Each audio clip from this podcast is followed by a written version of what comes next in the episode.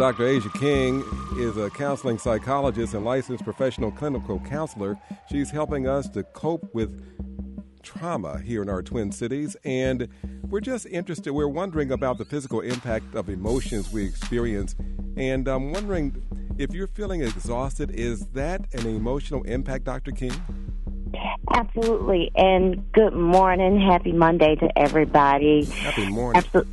Yes when we experience trauma, it can show up in different ways. And physical, physically, we can um, feel like we're always constantly in pain. You may feel like you're constantly tired, have slight headaches that you just can't seem to explain or even get rid of. Um, but the biggest one, as I mentioned before, is chronic pain. I've seen this in individuals where they may have had an accident or sometimes they don't even have accidents, but they have this constant thriving um, pain that, that just really goes through their body, whether it's their back, their legs, their neck. And really what we understand from this, once I get down deep into their story, is pent up trauma. Trauma that they haven't addressed.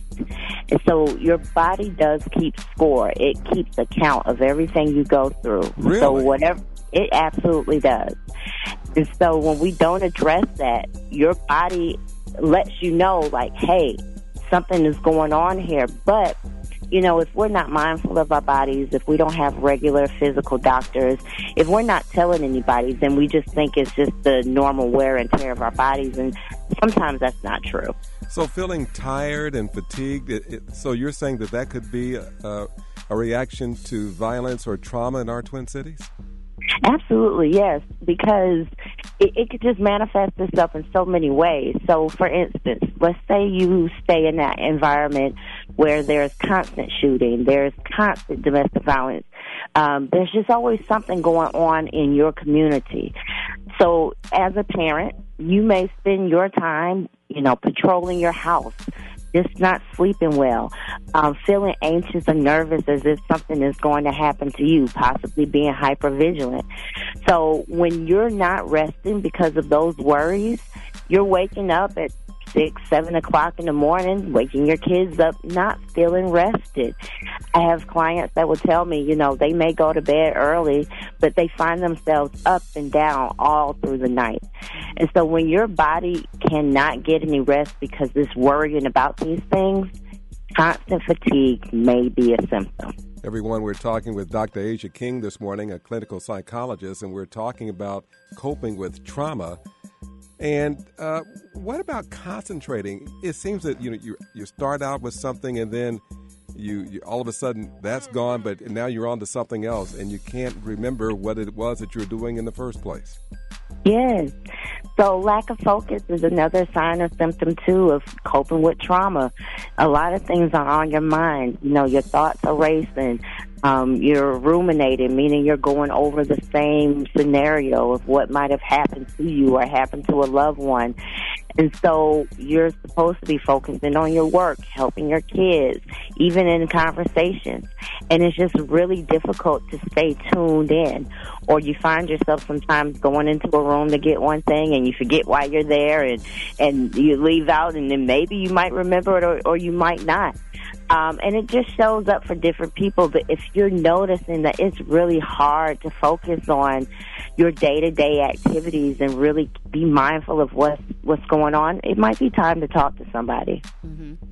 And so, Dr. King, also uh, included in some of these physical impacts that you might experience, uh, what about isolation and feeling irritable all the time? Just not wanting to be bothered, and just even though we're inside of a pandemic where most mostly we're having to, you know, kind of stay away.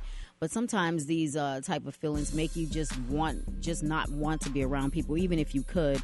Um, and how can that affect your relationships at work and your family, and even in your romantic relationships? Yes. So isolation and, and just wanting to be by yourself. And there's nothing wrong with wanting to unwind. There's nothing wrong to wanting to, you know, kind of be by yourself. But if you find that you would prefer just being alone over just talking to even people you love and really care about, like your mom, your dad, even your children, that could be something because when we're in isolation, sometimes that may come from feeling like people won't understand.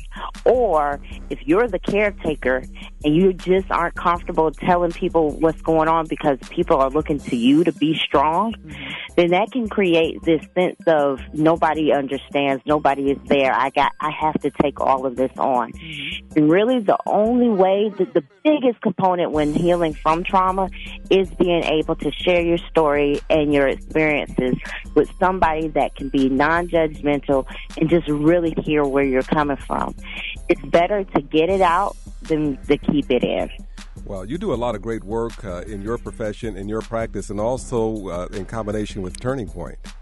Yes, absolutely. So Turning Point and I have partnered, and we partnered during the summer uh, while we were doing our AACRT initiative as we came together to help the African American community cope with the ongoing uh, progress of the pandemic. Uh, Dr. Hayden and I have built a wonderful relationship uh, where, you know, working with his guys and his participants in his program, Dr. Hayden has definitely worked in the community to provide testing and a safe, safe shelter for the men he's serving. And I've been able to come, and, come up and collaborate with Dr. Hayden and Turning Point on ways to help better serve the community, especially as we are isolated and, you know, as we mentioned before, making sure that we're staying sober and staying mentally healthy. So we're doing great work and I'm very proud of what we're doing. Dr. King, our time together goes by so quickly. How can we reach Absolutely. out to you for more information? Absolutely. So if you're looking for more services, whether it's for yourself or your organization, you can contact me at 205 451 7955. Again, that's 205 451 7955. Or you can email me at adking, aking at gmail.com. It's A D King, A King at gmail.com. All right. Dr. King, I love saying your name. Dr. Mm-hmm. King, thank, thank, you for being with us this morning. Thank you so much for having me. And everybody, be well, stay safe, and reach out for help. You don't have to do this by yourself.